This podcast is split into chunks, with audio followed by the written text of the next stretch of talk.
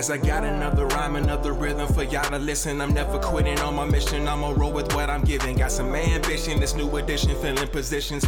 Looking at the void in myself and feeling what's missing. Better watch the way you going, better go in the right direction. In the moment you stressing, but you gon' be counting blessings. And I know that for certain. Keep on working, open curtains, haters swerving, cause they ain't ready for your final version. Whoa. I'm never gonna give up, give up. Fall down, I just gotta get up, get up.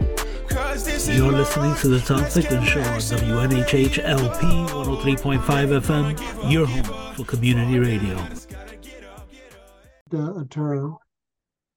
Um, and after that, uh, I was called to the Mount Airy Baptist Church in Bridgeport, and that's where I served for 17 years. And uh, overlapping that those years of service was um, my becoming a clinical social worker, going back to school for the master's in social work and a doctorate in social welfare, um, and combining those two areas in my pastoral work and uh, as an adjunct member of the faculty here at the Yale Divinity School, which started in 1987. Um, in 1992, I was invited to become university chaplain uh, at Yale and senior pastor of the Church of Christ, and resident in its chapel called uh, Battell Chapel. And so I stepped down from Mount Airy after those 17 years, came back to New Haven, and served as university chaplain for 15 years. Um, during that time, we did a lot of work on promoting multi faith campus ministries and understanding amongst different religious traditions and traditions that would be considered by some as spiritual and not necessarily religious, but part of the larger matrix, diversity of spiritual orientations that people have in, in our world. And so that was um, a very exciting uh, uh, time that mm-hmm. I really enjoyed. And then after those 15 years as chaplain, I stepped down and became a full-time faculty member at the Wurzweiler School of Social Work at Yeshiva University in New York City. Wurzweiler is the school where I went back to back to and mm. got the master's and the doctorate. Mm. So this is how all these things get connected. Mm-hmm, mm-hmm. And so uh, I served on faculty there for five years, and the the fifth year is when I was invited to become pastor of Dixwell Congregational Church. Here again, a full swing, a mm-hmm. place that had been been at as a student 50 almost 50 years earlier. Right, right. So I came back um, to Dixwell and was there almost 12 years, and um, decided to retire from the parish ministry a year ago. That that is, my family and I thought about it and decided that this year, 2023, would be the year I would retire. Um, we made that decision in 2022 after leading the congregation through through the pandemic and uh, helping it to survive and thrive and to stabilize its its its presence in the community. It was the spring of 2023 when the invitation came to uh, be in the current position so here's the connection. Mm-hmm, mm-hmm.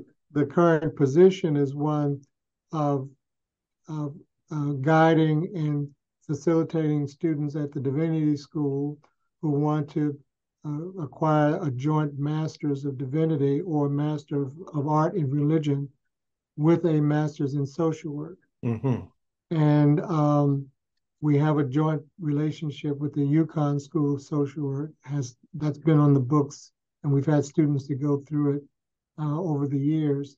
And so we want to expand the partnership with uh, two or three other schools of social work in addition to UConn.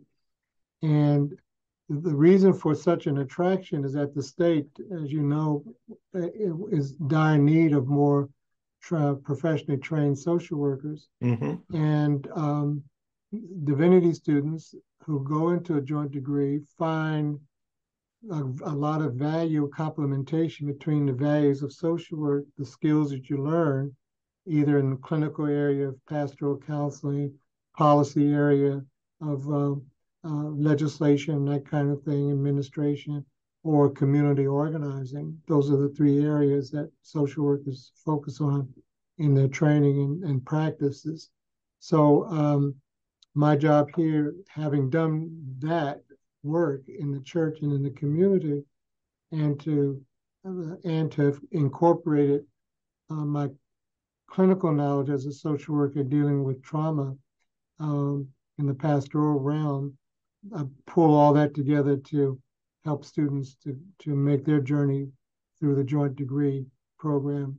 So that's the full circle no, no, kind of context. No, no, I really and the, the concentric circles, as you say, and, and, and, interlocking circles, I can hopefully people can see the labyrinth. I really appreciate your giving giving that context. Talk to me, Jerry, and, and again, we have about 20 minutes or so. Uh, correct me if I'm wrong, but you were in uh, Czechoslovakia, Kosovo. Oh no, I uh, uh, well, one of again one of these kind of synergies. When I came to Yale Divinity School, there was also a person in, uh, named Dr. Richard Mollica, who was a psychiatrist doing his residency at Yale New Haven Hospital, but he was also interested in religion, and he was in the Master of Arts in Religion program. We became friends and had mutual interests in spirituality and psychiatry, and um, done research together and done some publications together. He created what's called the Harvard Program in Refugee Trauma, and this is a, a program that trains mental health workers across mental health disciplines and primary health care to provide uh, clinical assistance to people who've been traumatized by war, mass violence, and natural disasters. And so, my first um, stage of work with them, I've been involved with HPRT, the Harvard Program of Refugee Trauma, now for 25 years. And my first um, first assignment with that work was to uh, assist people in Bosnia right after the Bosnian conflict. Uh, so I went to Bosnia several times over a seven-year period, And working with our colleagues. We had a team of physicians in Bosnia, I was working with them to provide mental health uh, care to people affected by the, uh, the, the war that had ended with the Dayton Accords in in the early 90s. And then I've incorporated trauma work in my work as a pastor and certainly the needs of the African American community.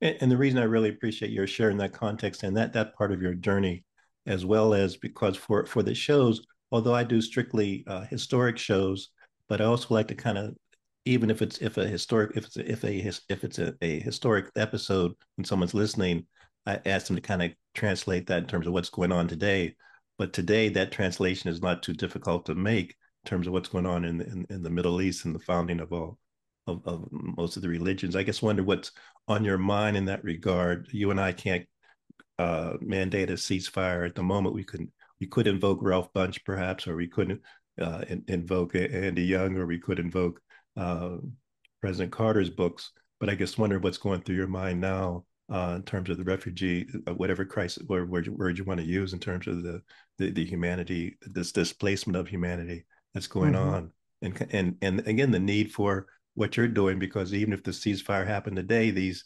traumas, these bombs, these episodes, these deaths, these these murders are will perhaps take place uh, in the future. Well, like, yeah, there. You know, as you know, there's long term um, significance, long-term interger- intergenerational trauma that happens after major uh, events like a war or, or natural disasters or or civil unrest. So when we think about it, just in the last few years, we've had the culmination of problems in between uh, Israel and, and, and Hamas, between Israel and and Gaza, the, the problems that we are now seeing didn't just ferment overnight. It's, mm-hmm. it's a long history of conflict. That's num- that's one scene. Then we have the situation in the Ukraine. That's another scene. Mm-hmm. And we've had some uh, uh, some atrocities happening in civil war conflicts in different parts of Africa. Mm-hmm. Uh, and then we when we look at our domestic situation, George Floyd, uh, other the, the killings and, and state-sponsored terrorism of black people and uh, women and men and children. You see, these are variations. These brutalities are a variation of of of the same problem of racism and homophobia and and uh, religious fundamentalism. And what needs to happen is these are very complex things, but in light of the current situation in Israel uh, between Palestine and and um, Gaza, uh, or Israel and Gaza, uh, in addition to all the political stuff that's going on in negotiations be- behind the scenes between various countries, including Iran and Egypt and the United States, someone has to constantly talk about the need for there to be a different um, atmosphere whereby, as my mentor, and you're familiar with the work of Howard Thurman, mm-hmm. uh, used to talk about all the time, is that you've got to redefine uh, uh, and take away the definition of enemy. Mm.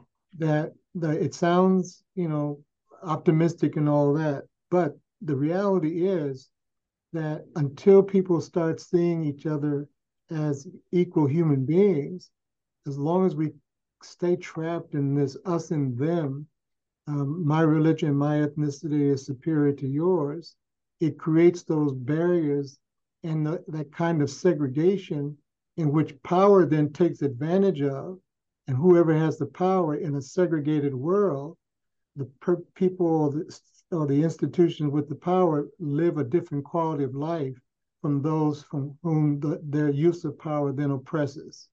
And so you get that imbalance. And um, over time, uh, people who are oppressed will will will will reach out and flat, you know, and and resist and um, behave in ways that are inhumane on mm-hmm. both sides. Mm-hmm. On both sides. Mm-hmm. And and you and let, us continue on that theme a little because you've also traveled to South Africa, and, and, and though you weren't there during the you know the the the the the, the, overt oppression, you saw the effects of, of what happened when for apartheid to be to, to have reigned its ugly head for several decades share a little bit about that your, your South African experience. Yeah, I um, I've been to South Africa several times. My prime, my initial reason for going as a Fulbright uh, senior Fulbright scholar was to to do research and to learn through the University of Pretoria uh, Department of Practical Theology and University of Pretoria School of Social Work how social workers and ministers were being trained and educated to, in fact, help people who've been traumatized by mm-hmm. apartheid. Mm-hmm. And um, so that's the, con- the a continuous theme with my work in Bosnia, my work in South Africa, my work in right here in our own community, and in the and in the private counseling I occasionally do.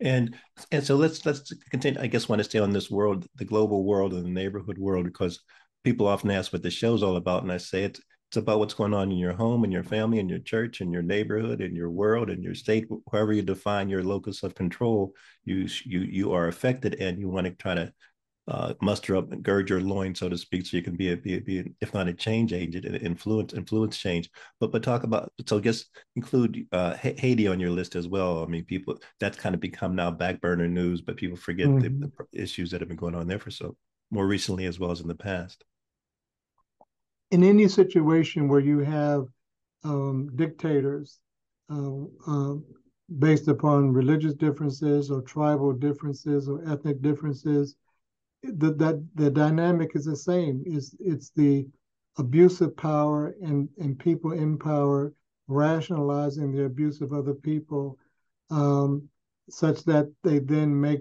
other people, in fact, less than. They become objects, as we say.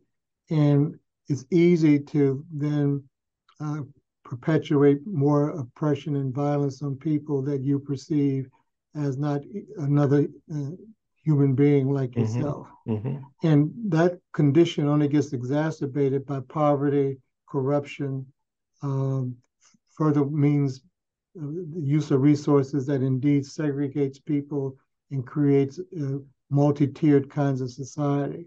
Some people think, for an example, that uh, U.S. in general is uh, we have social economic groups, you know, middle class, mm. rich, supposed to be rich and poor, but we are a very class oriented society. Mm-hmm. We have so many classifications. Just take a just just buy a plane ticket, and you'll see how class oriented mm-hmm. our society is. Mm-hmm. Everywhere from from first class to coach to business privilege, or you know all these mm-hmm. different cute little names.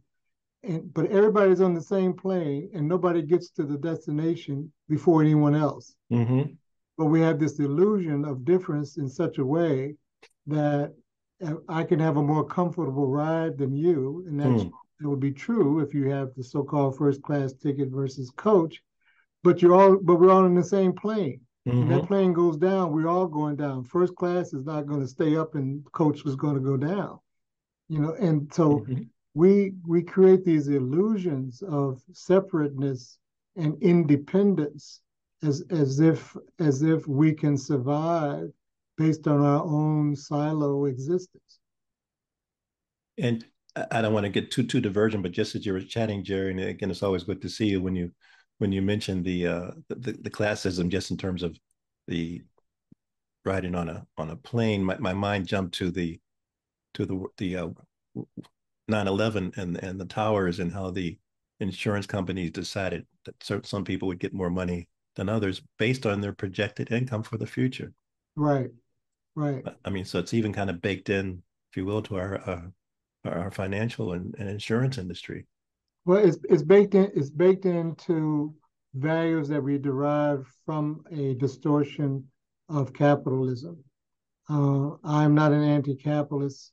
I'm, I'm a capitalist in terms of we all we we should create opportunities for people to flourish uh, in whatever their capacities are. But the, the challenge is op- equal opportunity.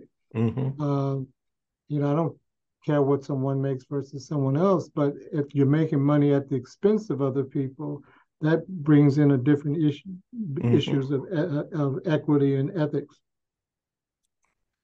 Let, us jump to the curriculum design a little bit, just to shift to the uh, the students that might be entering the program or students that might be considering entering the program. How do you think the curriculum will help to not not abolish race, racism, but uh, help help folks to kind of fight the battle for justice and equality better.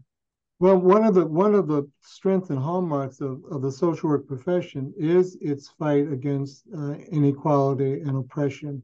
Um, many schools of social work curriculum ha- has a clear emphasis upon uh, on the BIPOC community and on understanding the dynamics of oppression and systematic racism and other forms of racism. Mm-hmm. And so students who go into social work learn um, not only the theories, but they get skills for assessing and then intervening and creating better systems and organizations and relationships between people depending upon the domains that they choose to work in. As I said, sometimes students are more, some students are more interested in the clinical pastoral counseling side. Some are more interested in policy.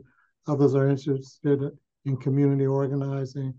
And with the Reverend Dr. Barber here at the Divinity School mm-hmm. with his Public Policy Institute, um, uh, social work and public policy, that, that goes hand in hand. Mm-hmm. So um, what we're trying to do is is to make that that kind of education available to a cohort of students who want to go in that direction. Uh, we have approximately 300 students in, across our, our, degree programs, and we hope that on, on average to have about eight to 10 students every year in a joint degree program. Mm.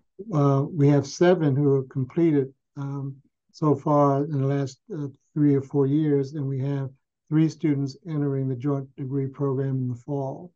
Mm. You, but, you, but it's ahead, important. Mm-hmm. It's important, Tom, for people to know also that while the knowledge and skills that social work offers, uh, which are in many ways different than what ministry uh, training does offer, they're very complementary, but also ministry brings something to social work, hmm. brings a different kind of larger world ethical view uh, and an appreciation for the spiritual nature of, of all life and of human beings. So it's not a matter of divinity education is being trumped by uh, social work education. They are actually complementary and strengthening mm. each other. Mm. Mm. excellent. You, you, mentioned Jerry uh, about another ten minutes earlier on at kind of the top about the the shortage. Do you define the sh- shortage of of people in this pipeline uh, because of the lack of interest or because of the need exceeding our capacity to deal with it? How do you how you how do you kind of you know define the, the, the needs are greater because of of issues of, of equity and poverty. Um, uh, there, there's so many ways to categorize the prog- the, pro- the problems. The needs are greater because of economic stresses in a lot of people's lives it's greater because of the general stress that people are, are dealing with on everyday living. And then there are people who've actually had traumatic experiences, be it through domestic violence or veterans who have returned from, mm. from conflicts. Mm-hmm. And so social work, the need is greater across the board, and certainly in child welfare mm. um, issues.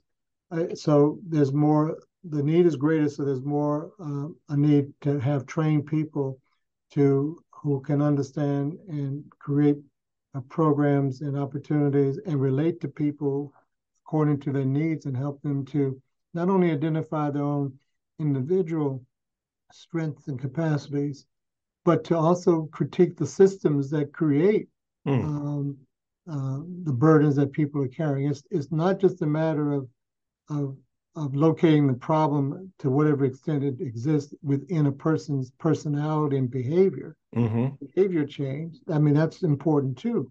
But if you also uh, you're also dealing with people who are in systems that are constantly bombarding them and and adding more and more burden. So it's both individual and social in that sense that, that the work is to critique and to provide ways out and better ways of, of administering social welfare programs and services. Is is it too, Jerry? I really appreciate that that clarification. Is it too simplistic to say that individuals might be quote unquote sick to some degree, but is it too general to say that society is sick? Yes, I don't think it's too general. I think it's I think that's real.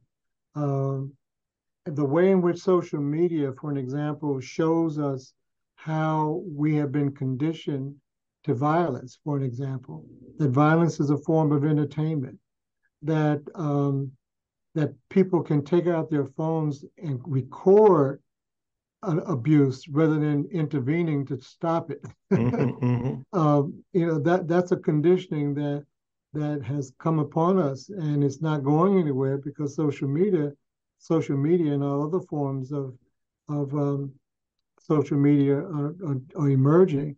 Uh, the whole issue of AI, artificial intelligence, how we're going to interact and be able to make distinctions between what's real and what's not real. Mm-hmm. Uh, all these things play upon our psychic and our unconscious, and without being aware and prepared to to uh, without being prepared to be aware of how this functions and how this affects our behavior and our thinking, we can get into a robotic way of being without even knowing that we're being robotic. Mm, mm, mm. The, the, Pavlovian theory kind of yeah, yeah. kind of kicks in. Uh, know, I, I often often wonder. I know, you know, this is too simplistic, Tom, as you said. I, I know the power of the state, for an example, the police power of the state. Mm-hmm. But I've often wondered what would have happened during the George Floyd arrest and with the police officer having his his foot, his, his knee on his neck. What would have happened if any one of his colleagues, police colleagues, had walked over to that police officer and put their hand under his arm and say, "Look, stand up. You know, let let's let's release him a little bit." Mm-hmm. We would have had a whole different story, mm-hmm. right? Mm-hmm. Now, as a citizen, if you're standing there and you feel like you really want to run over and grab the police officer, you know what could happen to you. You can get arrested for interfering with the police officer. You can even get shot because you you're threatening, you know, perception of threatening a police officer. Mm-hmm. But the mm-hmm. whole point is, how do we interrupt? How do we intervene into modes of thinking and behavior that leads to destruction? How do we do that before it gets to the point of mm. destruction? Mm. Mm. Jerry, for, for people that are listening and students or even parents or just anyone that's listening that has interest in the program and how they might know someone in their network that might be interested in applying, what's the best way for them to kind of discover information? Oh, they can go on the, the yale.edu and then click on the Divinity School, or they can uh, they can email me. It's my as we say, is my government name, Frederick dot Streets, F R E D E R I C K dot Streets S T R E E T S at Yale dot edu. Great, great, great. We have about uh, three or four more minutes. I want you to kind of if there's something that's burning in your heart, but I'll, I'll kind of throw a hopefully not a curveball or a spitball or a forkball to you, but but share uh, if you will a a, a biblical uh, passage either in, in, the Old or New Testament that you think uh, people need to really just to ponder whether you're a Christian or or Jew doesn't matter that that, might be of interest to folks today that that you'd, you'd ask them to kind of either say to themselves or think about so that we can create peace on earth, goodwill toward men and women. Yeah. Well, two come to mind. One is in the Christian world, we often cite John 3.16, for God so loved the world that God gave a God self that whoever believes in, in, in him shall not perish but have everlasting life. In the Hebrew scriptures is um, you should love the Lord your God with all your heart, mind, and soul, and your neighbor as yourself. Um, those are two anchoring um, not only pastoral encouragements but but justice encouragements uh, to love others as as you would love yourself is is a is an act of justice mm. and, and stewardship of of human of human life. For me, John 3:16 is the essence of the Christian message, as MC square is the essence of the message of physics. Mm-hmm. It's an elegant, simple statement that's so comprehensive. you know, mm-hmm. uh, MC square is is such an elegant yes. uh, formula. John three sixteen is the same whether you're a Christian or atheist, because uh, I think all people are spiritual, not necessarily religious. But um, to think that however we understand God or the ultimate source of, uh, that created all of creation, to think that that force or that creator loves us. And to think about that and to accept that could be prof- can have a profound feeling, a profound impact on our self-esteem. Mm. We have about eight, eight more minutes. Let's drill down if we can, if we can, as we conclude on that thought, because again, it might be too philosophical, but again, this the social work uh, mission is a is a, is a is somewhat of a philosophical mission as well. My my point is when you talk about loving yourself, Jerry, uh, whether you're I wonder if you agree with this. Some people don't have a good grasp on who their self is, if you follow me, right? And or that they might feel that their self is full of unworthy right. existence. Well, uh, wait. So here, here's what here's what social work and pastoral work have in common. For an example, in the story of the creation, some people may be familiar with. The creator is looking for the first created couple, right? And and the story tells us that they were hiding from the creator, and when when the creator finally found them, uh, he said, "Hey, you know, I've been looking for you guys, been calling you. You know, what's what's up with this? How come you haven't answered?" And the response from one of them was, We didn't answer. We heard you calling us. We didn't answer because we were naked. You know, the story of, mm-hmm. of Adam and Eve, mm-hmm. right? And here's the question that the Creator asked. And this is the question that social work and ministry helps people to wrestle with and come to an understanding of. The Creator says to them, Who told you you were naked? What is the reference point for your identity? Mm who who told you that you're not lovable, that mm-hmm. you're not worthy? What experiences have you had? What systems do you interact with that reinforces in you a sense of inferiority?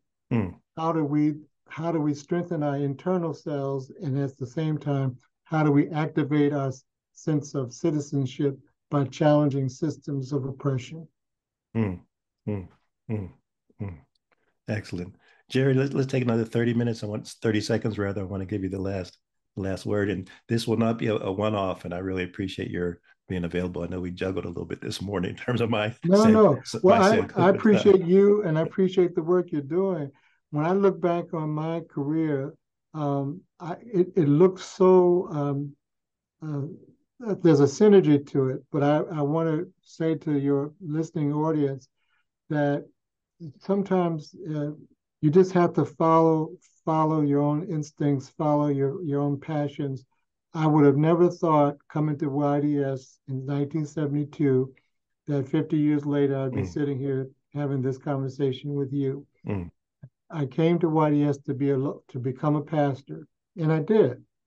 It's all I wanted to do.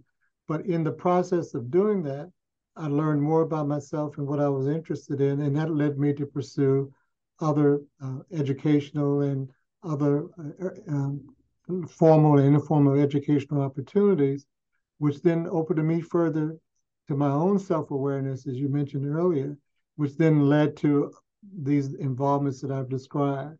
But it wasn't because it wasn't planned out like I sat mm-hmm. down and said, I'm going to do this. mm-hmm. So I would ask your audience to to to really trust their instincts and whatever the wrestling is, whatever the discomfort is, that's a gift from themselves to themselves, trying to tell them something about their journey. Mm, mm, mm, mm. As and we not and not to resist it, to learn from it, to mm. invite it. Mm. As we move into, uh, I mean, this month has been Native American Heritage Month kind of thing. As we moved into Thanksgiving, uh, and just I'm really glad you clarified about your your your your undergraduate experience.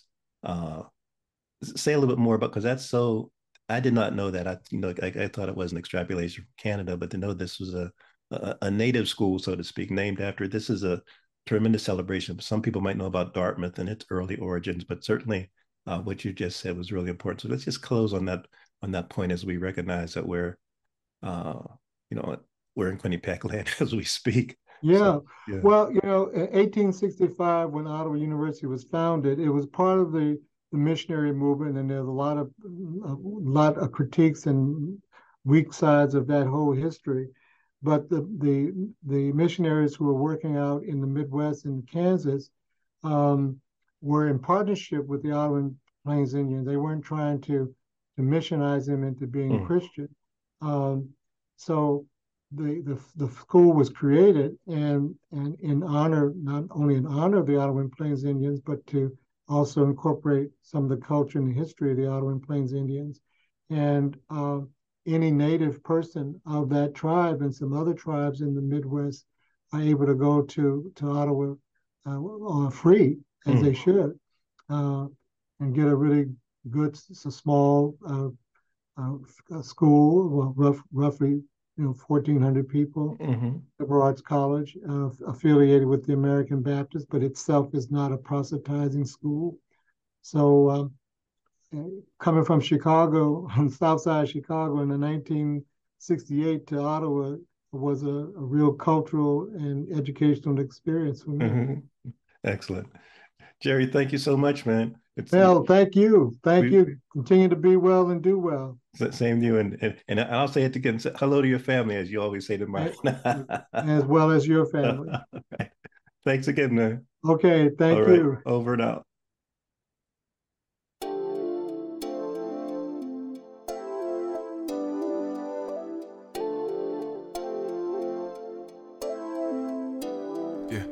As I got another rhyme, another rhythm for y'all to listen. I'm never quitting on my mission. I'ma roll with what I'm giving. Got some ambition, this new edition, filling positions. Looking at the void in myself and feeling what's missing. Better watch the way you going, better go in the right direction. In the moment you stressing, but you gon' be counting blessings. And I know that for certain. Keep on working, open curtains, haters swerving, cause they ain't ready for your final version. Whoa. I'm never gonna give up, give up. Fall down, I just gotta get up, get up. You're listening to the Tom Ficklin Show on WNHH LP 103.5 FM, your home for community radio.